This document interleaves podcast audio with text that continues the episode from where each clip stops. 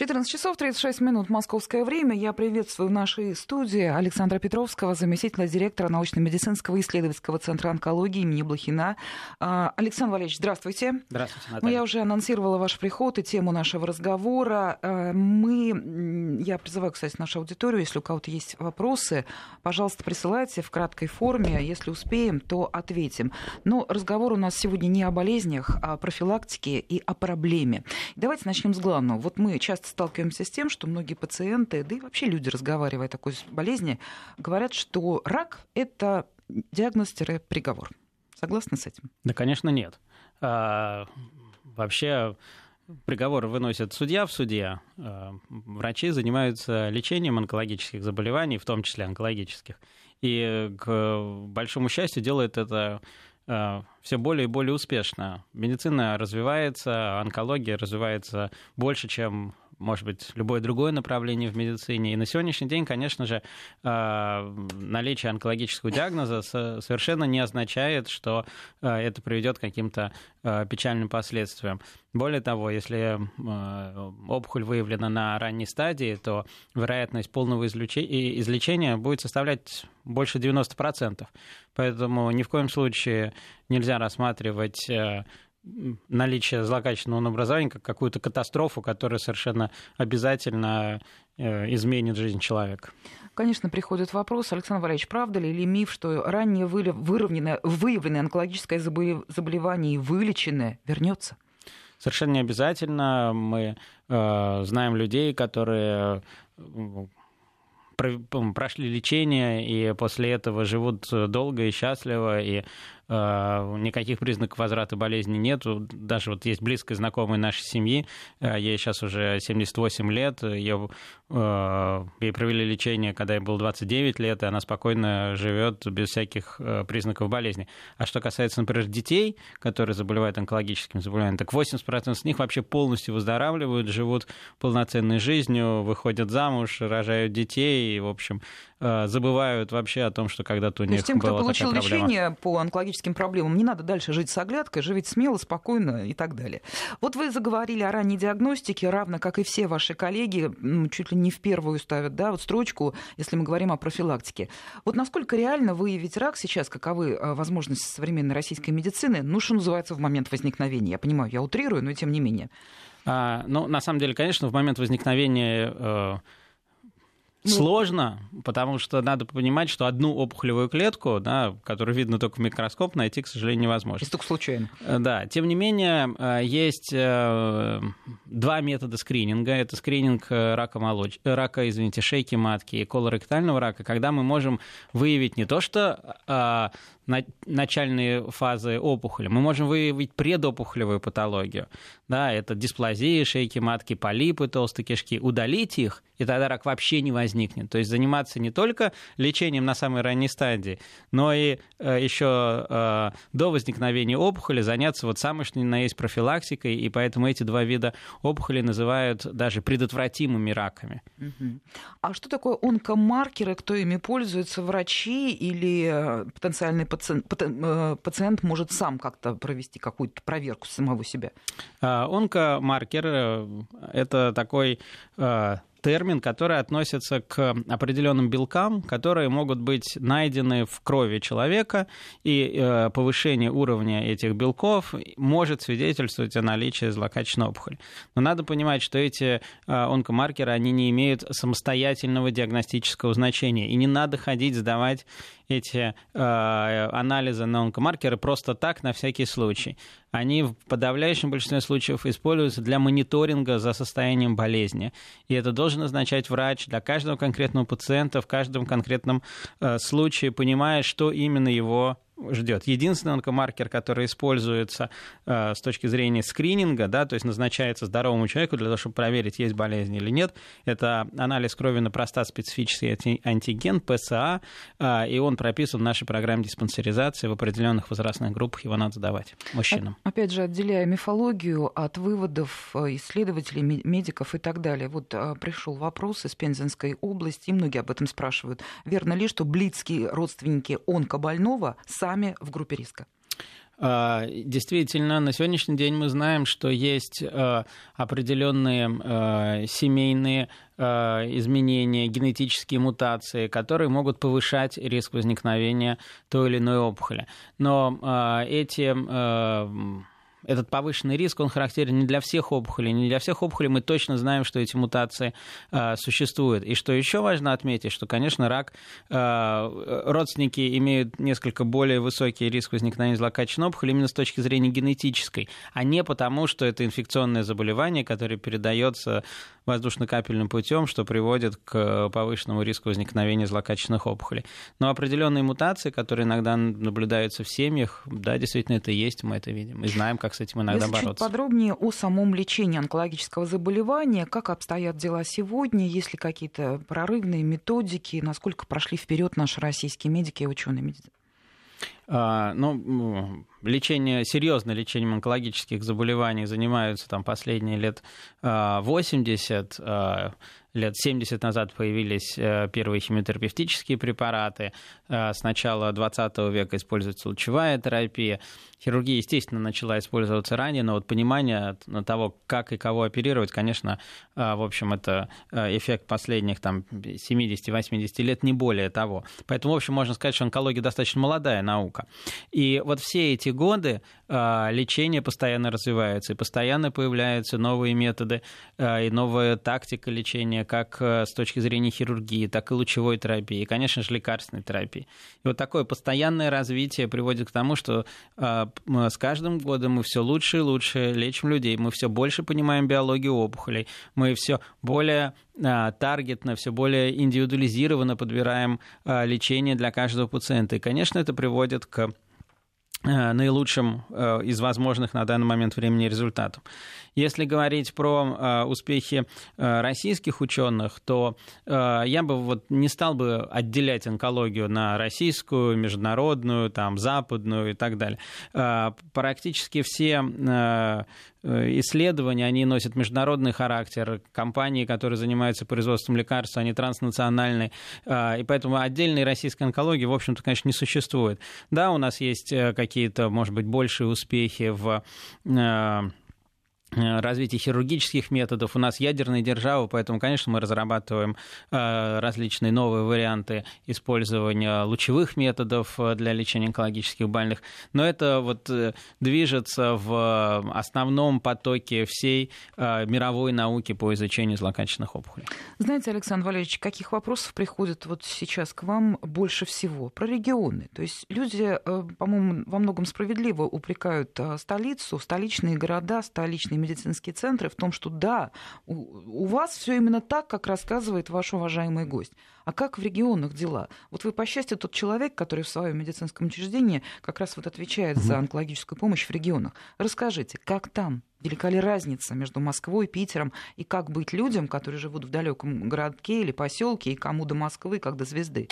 Не, ну, конечно, невозможно создать э, самую лучшую госпиталь в каждой да, деревни, как вы сказали. А, собственно говоря, это и не надо. Здесь надо понимать, что онкологические заболевания – это не экстренная патология, и при э, выявленной какой-то проблеме пациента надо направлять в то учреждение, где ему могут оказать э, максимально квалифицированную помощь. И, конечно, в крупных регионах э, качество оказания онкологической помощи на очень высоком уровне. Я вот, например, недавно был в Челябинске, и могу смело сказать, что онкологический диспансер Челябинской области, он, в общем, абсолютно на мировом уровне работает, и э, лечение там соответствует всем э, стандартам. Но, конечно же, если э, оказаться в более маленьком регионе, менее развитом, то там нет всех возможных методов лечения. Но для этого есть у нас механизм, как пациент может получить грамотную консультацию, а потом грамотное лечение. У нас развиваются телемедицинские технологии очень активно. Каждый пациент, э, его документы или его самого наши коллеги-онкологи могут проконсультировать с федеральными центрами и получить э, информацию об оптимальной тактике его обследования и лечения. При необходимости этого пациента можно отправить на лечение в федеральный центр. Никаких сложностей юридических нет. Конечно, есть организационные. Человеку иногда надо ехать далеко, это не всегда просто. Эмоционально это не всегда просто. Но все это абсолютно возможно. А тут, кто имеет, что называется, энергию, да и финансовые средства, ну и вообще, что называется, духу хватит, может сам прямо откуда-нибудь из глубинки взять и приехать и сам обратиться в федеральный центр. Может, конечно. Что и мы нередко встречаем э, такие ситуации. А, в большинстве случаев, как вы совершенно правильно сказали, это связано с, больше с эмоциями человека, чем с э, действительно необходимостью необходимостью, да, ведь очень многие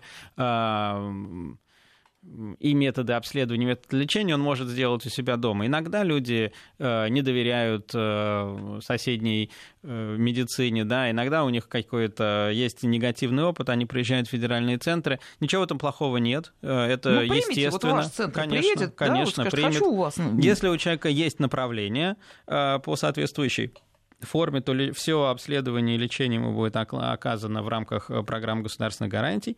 Если у него этого направления нет, то возможно, возможно, повторюсь, какие-то обследования ему будут э, сделаны за счет его личных средств, однако в большинстве случаев при подтверждении диагноза и наличии злокачественного образования мы будем лечить этого пациента также в рамках программы государственных гарантий. Вкратце, конечно, но все-таки дайте комментарий по поводу обеспечения регионов медицинскими препаратами, лекарствами, которые используются при лечении онкологии. А, ситуация значительно улучшилась за последние полтора года, и максимально она хорошей стала, начиная с 2019 года, когда начался федеральный проект по борьбе с онкологическими заболеваниями. Существенно увеличилось количество средств, которые э, каждый регион может потратить на закупку лекарственных препаратов, и э, усилился мониторинг э, со стороны, в первую очередь, Фонда обязательного медицинского страхования Минздрава Российской Федерации за оптимальным расходованием этих средств, чтобы закупались нужные современные лекарственные препараты, лечение проходило в соответствии с клиническими рекомендациями.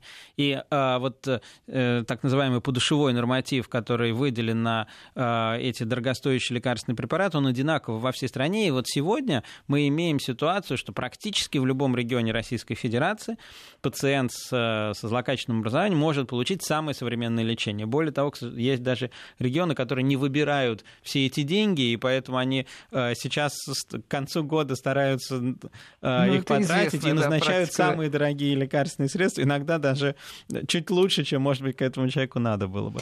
Вы уже немного затронули эту тему и сказали, что нет отдельной российской а, вот, науки о лечении онкологических заболеваний, что вы действуете вместе со всем вот, мировым сообществом, с коллегами из всех стран. И тем не менее, все равно есть российская медицина, есть российские медицинские научные центры. А, ну, так немножко пафосно, но спрошу, спрошу чем может гордиться современная российская российская онкологическая наука. Огромное количество людей, энтузиастов изучают эту, эту болезнь и, в общем-то, собственно, продвигаются. Можно ли сказать, что вот мировую науку и наши врачи в чем-то продвинули? Конечно. А, ну, например, а, сейчас а, уже вот прям на днях будет зарегистрирован российский э, препарат иммунотерапевтический. А иммунотерапия в онкологии сейчас один из таких э, наиболее э, прорывных методов лечения, очень большие надежды оказывает. И их всего в мире зарегистрировано там 5-6, и вот один из них российский, да, то есть абсолютно на э, уровне мы находимся. Э, наши коллеги из Новосибирска разработали э, компактный ускоритель для проведения борнейтронзахватной терапии. Это вообще абсолютно инновационный метод проведения лучевой терапии, и э, те успехи в создании вот аппарата, ну, устройства... Звучит для... инопланетно для нас, людей, не владеющих специальными знаниями. А это и есть, на самом деле, инопланетно. Это совершенно новая э, идеология лучевой терапии, так называемой таргетной лучевой терапии, направленной на облучение только опухолевых клеток без повреждения здоровых тканей. А, и здесь новосибирские ученые находятся а, прям на высочайшем уровне, и наши а, американские коллеги, китайские коллеги, они у них закупают это оборудование для установки таких аппаратов у себя. Поэтому нам, конечно, есть чем гордиться. Это вот только такие угу. крупными мазками, что называется, я Вот не ради какой-то соревновательности, а, про, а только вот ради информирования. Вы можете сказать, вот на территории Российской Федерации есть регионы, ну, исключаем, конечно, Москву и Питер, здесь все в порядке, есть регионы, где действительно серьезно отличается в лучшую сторону уровень лечения и профилактики онкологии? Есть, и их немало. А, очень, как я уже вот я говорил про а, Челябинскую Челябинск. область, отличный онкологический диспансер в Казани, в Иркутске, в Красноярске, в Самаре, в Башкирии. И, в общем, и можно продолжать. То есть, на самом деле, крупные а, города в большинстве случаев, они обладают вполне современными технологиями и средствами для лечения злокачественных опухолей. Ну и вот тут вопрос немножко личный, если позволите. Вот вы учились и работали в США. А есть ли принципиальная разница в подходах лечения онкологических заболеваний в России и в США?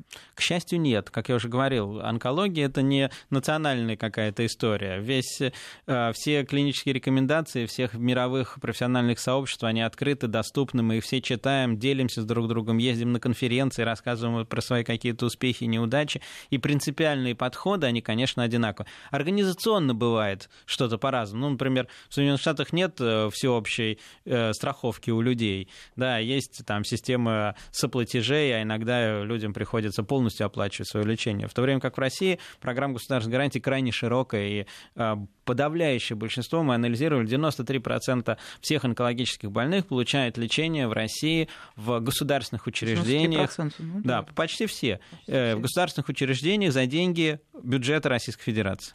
Вот вы сейчас говорили о, о степени готовности регионов бороться с этой проблемой, да, и вот просто в качестве подтверждения только что пришло сообщение из Ленинградской области. Наш слушатель пишет, у меня отец живет на Курильских островах, Кунашир, нашли опухоль, направили на Сахалин, рак первой стадии, через три недели сделали операцию. Совершенно точно, да. На Сахалине а, такого уровня операционный блок новый построили, что даже мы, специалисты из федеральных центров, им по-доброму завидуем. Ну, а в Москве, наверное, конечно, ну, неправильно говорить, переизбыток медицинских центров, да, и так далее. Это правильно, с вашей точки зрения. Столица и должна располагать вот, ну, мега-базой по исследованию и лечению. Так надо? Ну, столица мегагород. 20 миллионов миллионов человек, а вместе с Московской областью, с приезжими, это и до 25 миллионов человек, которые здесь ежедневно прибывают. И э, для того, чтобы лечить много такое большое количество людей, нужно много центров. Это само по себе. Но и потом действительно где-то же должны концентрироваться все технологии. И а, такое большое количество центров, оно в том числе позволяет и развиваться, и в хорошем смысле слова конкурировать. Поэтому я в этом не вижу ничего плохого. У нас все-таки такое достаточно централизованное государство в этом плане. Поэтому... На стадии высшей школы, я имею в виду медицинские институты и вузы, а насколько серьезно готовят онкологов, вот, ну, с вашей точки зрения, как, как широко представлено вот, вот на этом отрезке, потому что потом э, молодые врачи выходят уже в узкую специальную свою сферу, учатся у старших коллег и так далее, уже работают в крупных медицинских коллективах. Но вот там, на уровне поступления и начала специализации, как характеризуете? Ну, тут, откровенно говоря, есть некоторые проблемы, и я как преподаватель, человек, который регулярно занимается студентами, могу сказать, что, к сожалению, базовые знания по онкологии у студентов, в общем-то, недостаточно, и э, это известная проблема, она понятна, и э, мы, как преподаватели, и э, Министерство здравоохранения как э, регулятор образовательных процессов, конечно, пытается изменить эту проблему. Сейчас идет работа над созданием нового федерального государственного образовательного стандарта по онкологии. Создается новый стандарт врача-онколога профессиональный. То есть мы движемся в сторону усиления образования для молодых специалистов с точки зрения онкологии. Ну и такой вопрос, возможно, он не совсем приятен для вас, как для нашего эксперта. И тем не менее, люди спрашивают, а почему же тогда при такой очень приличной картине да, профилактики, выявления лечения, большое количество россиян едет лечить онкологию за рубеж? Ну, во-первых, небольшое. Да, как я уже сказал, это единичные случаи. А, а, у нас ежегодно заболевает более 600 тысяч, уезжает лечиться не более 50, понимая, что половина из них это не первичные больные, а те, у которых опухоль запрогрессировала. То есть это около там, 5-6% всего уезжает лечиться из России. Относительно немного. А, во-вторых, э, конечно, в определенных регионах есть какие-то сложности, люди видят эти сложности и иногда хотят уехать от них. А, в-третьих, у нас э, у всех есть привычка думать, что где-то там оно лучше, а, и не всегда пользоваться тем хорошим, что есть рядом. Я надеюсь, что в том числе и с вашей помощью, рассказывая о том, как а, устроена система онкологической помощи Российской Федерации, мы убедим все большее количество россиян, что за границей нет какого-то волшебного эликсира, который поможет им в большей степени, чем им могут помочь российские специалисты. Успехов вам. Благодарю за то, что пришли к нам. С нами был Александр Петровский, зам директора медицинского центра онкологии имени Блохина по развитию онкопомощи в регионах. Спасибо. Всю информацию об онкологических заболеваниях вы найдете на портале Минздрава России onco-life.ru. Сопротивление полезно. Категория 12+.